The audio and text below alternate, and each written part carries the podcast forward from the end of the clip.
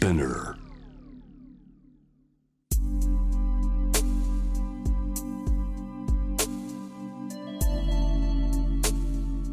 眠らない街六本木。高層ビルの一室に現れる深夜の保健室。重たいドアの向こう側。ここでは誰もが飾らない言葉で語り始める。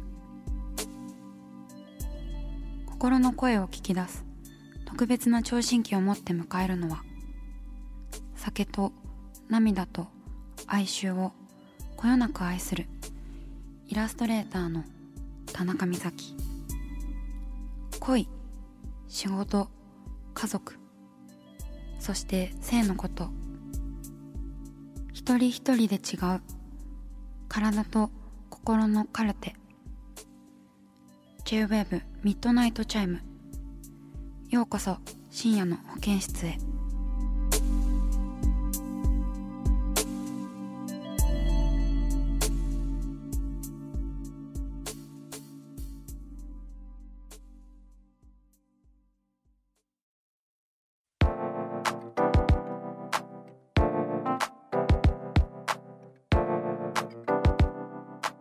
田中美咲がお送りしています。深夜の保健室ミッドナイトチャイム。それでは今夜最初のメールです。ラジオネームお相撲さん。21歳女性学生の方です。私は今まで一度も男性と付き合ったことがありません。性行為の経験もありません。しかしセックスへの興味がないわけではなく悶々とした夜を過ごしています。初体験は大切にした方がいいと分かってはいるのですが早くセックスを楽しみたい。このご時世で出会いがなくまた自分からアプローチをするのも苦手でなかなかうまくいきません。どうしたらいいのでしょうか？のことです。お相撲さんありがとうございますね。なんかその息やよしって感じで。結構ねあの文面でねびっくりマークがね対応されていてね。すごい元気がいいんですよ。お相撲さん。そうですね。まあ出会いないだろうね。このコロナ禍だと。そうだからちょっとした出会いをこう貴重にしていきたいよね。うん私もすごいもう想像してたよ。めくるめく性の世界。みたいななんかしてみたいみたいな。ね。まあ好奇心が旺盛なのはいいことだけどね。なんかそのいろいろリスクもあるからね。その傷つく思いをしたくないのでね。あの慎重に話が合う人とかね。そうですね。自分からアプローチをするのが苦手でなかなかうまくいきませんとのことなんですよね。お相撲さんは。でもどうなんだろう。自分からアプローチってなかなか難しいですよね。うん今はまあさあんまりこう出会いもないし濃厚接触避けてくださいとか言われているのでね。コロナ明けたらという感じになっちゃうかもしれないんですけどどうアプローチするのがいいんだろう。私の必殺技はまあなんか両足を膝に乗せてみるっていうのが一個あるんですけどあとは肩に顎を乗せたりとかもします。うんってこうやってあのカウンター横で飲んでる時とかね。そういうなんかこうちょっと触ってみるみたいな。ちょっと触ると分かるみたいなことってなんか割と私はあってですね。いやでもあんまりすごい触っちゃダメだよ。あのちょっとツンぐらいの感じでこう相手の気持ちを確かめるぐらいのこうソフトな感じでね。でもすごい下心丸出しで会うとうまくいかないのでこの好奇心ゆえの早くセックスを楽しみたいという気持ちが落ち着いてからデートに行った方がいいかもしれないです。はい。引いちゃうからね結構。だからこっちに一回沈めてからなんかデートに行くとかもいいんじゃないでしょうかね。はい。お相撲さんなんかいい出会いがあることを祈っております。では続いてのメールです。ラジオネームたまごがゆさん。27歳会社員横浜の方です。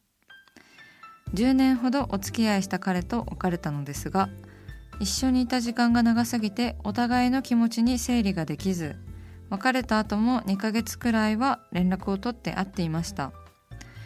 この前貸し借りしていた本を返し終わってとうとう会う理由がなくなってしまいました。彼から一晩だけ一緒に過ごそうと言ってくれてたくさん話し思いを伝え合い次の日の朝手をつないで駅に行き最後に抱擁を交わして別れました。一晩一緒にいたことで今まで付き合ってきて楽しかったことも辛かったことも全てひっくるめて大切にできるとお互いに思いました。すごい。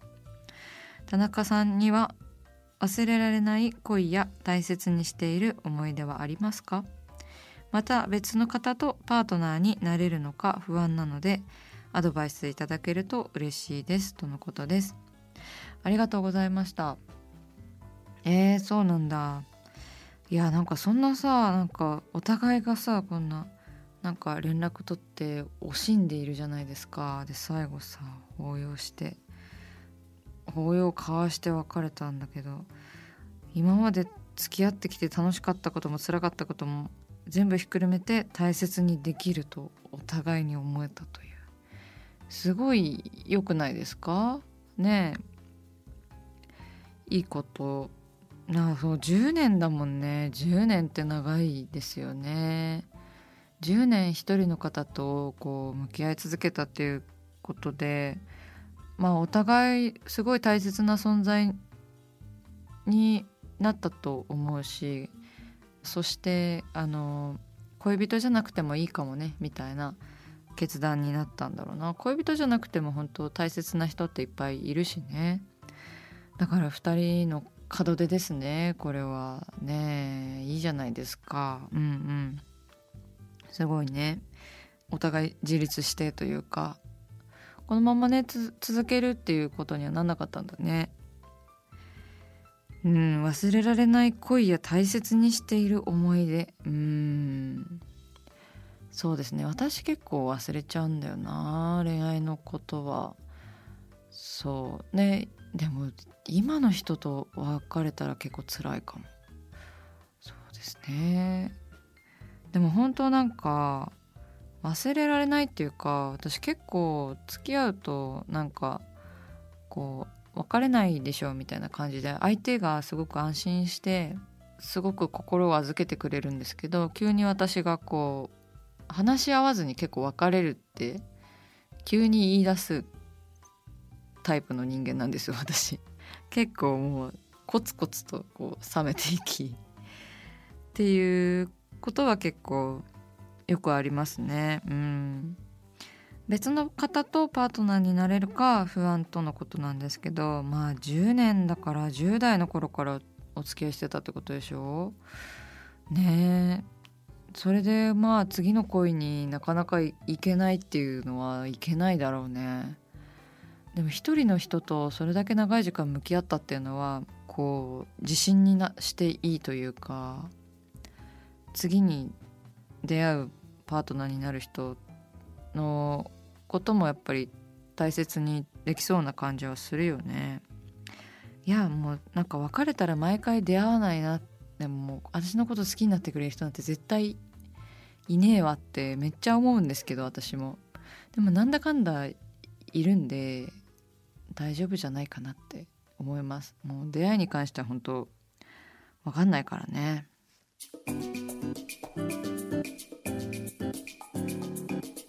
さあ始まりました。田中美咲の六畳一間。大勢の目に触れたものから人知れずこっそり楽しまれたものまでイラストレーター田中美咲の作品を作者自ら紹介します。今夜もこの時間は番組スタッフと一緒にお送りします。よろしくお願いします。こんばんは。よろしくお願いします。それでは田中先生今夜の一枚は？ティッシュプリーズ再び。はい。はい。ということなんですけれども。ティッシュプリーズはい。再び。再び。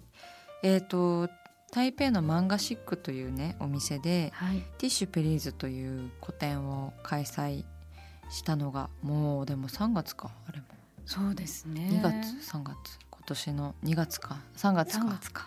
3月のことだったんですけれども,、まあもうね、あのコロナ禍だったので、うん。台北の方には行けなかったんですけれどもそちらが終わったとのことでとりあえずあの台北でねあの個展を見てくださった方々ありがとうございました。そうそういえば番組にもあの、はい。ちょうどなんか仕事かなんかで台北行って現地で見ましたっていうリスナーさんからメッセージいただきましたよね。ねいただきましたね、うん。すごい嬉しかったですね。ね。でなんかそのギャラリーにやっぱりこう伝言帳みたいなのが置いてあるんですよ。あの寄せ書きみたい寄せ書きみたいな。それをねあのーがこの前日本に届きまして私に。めちゃめちゃ書いてくれてて皆さん、な、うん。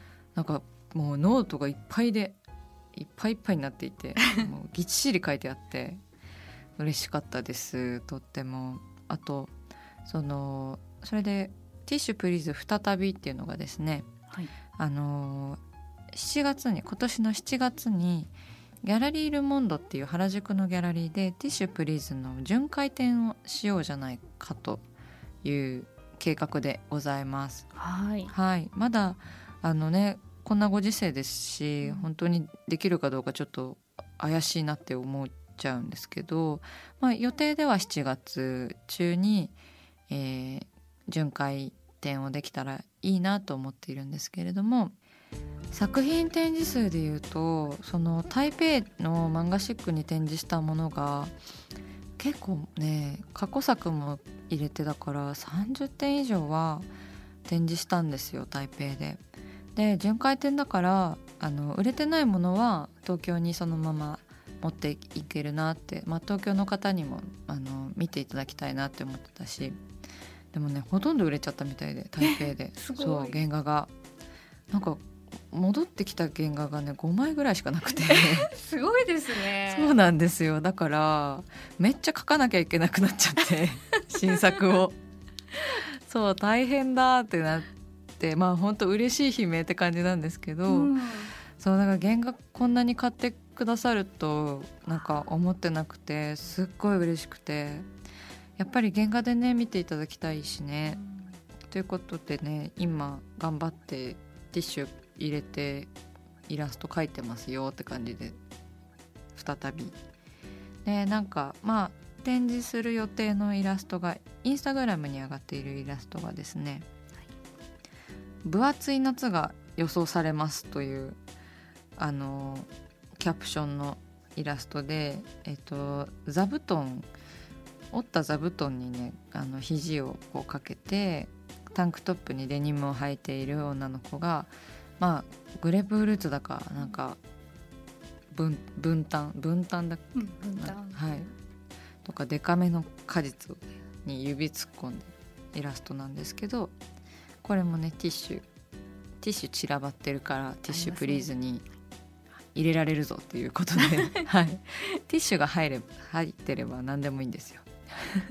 あでもその言われてみればその個展のはい、時の話をきっかけに美咲さんのこうそれ以来絵を見るときに、ティッシュがすごい気になるようになりました。あなりました、はい。しめしめ。しめしめですね。結構ねあのその分厚い夏の絵以外にもティッシュのはい。描いた絵、い、ろいろアップされてますよね。そうですね。肩のにインナーマッスルもそうですね。めちゃめちゃ変なキャプションで 読む読むとすごい変なキャプションだなって思うんですけど。そうだから普段描いてる絵にも結構ティッシュ描いてあの加えてあるものがあるのであとはねティッシュしか描いてない絵とかもティッシュのドローイングとかもね何点か描いって描いたのでそれは結構新鮮なあの新鮮に見ていただけるのではないかなって思っています。うん、すごいでもティッシュになんか注目してもらえるようになったの嬉しいです。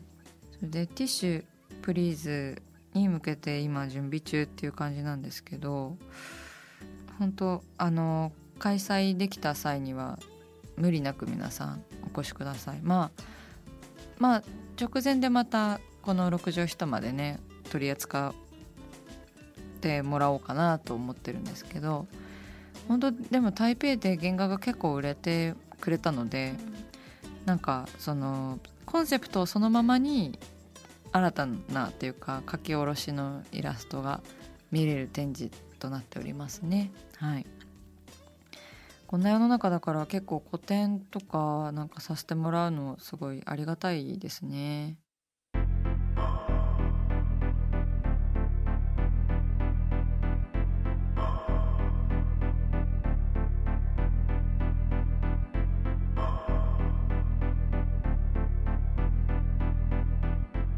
真夜中だから話せる。体のこと心のこと。 J-WAVE ミッドナイトチャイム。公式サイトとインスタグラムは24時間オープンしています。あなたの悩み番組へのメッセージお寄せください。来週もイラストレーターの田中美咲が深夜の保健室でお待ちしています。キャリコン編集長通信仕事と人生の話をゆるゆるとパワードバイミモレこのポッドキャストではミモル編集長の河原咲子が時には一人で時にはゲストをお招きしキャリアコンサルタントの資格を生かして仕事と人生そして職業キャリアだけじゃないライフキャリアの話を誰にでも分かりやすくゆるゆると話します。毎週金曜日に新しいエピソードを配信中です。ぜひ一度聞いてみてください。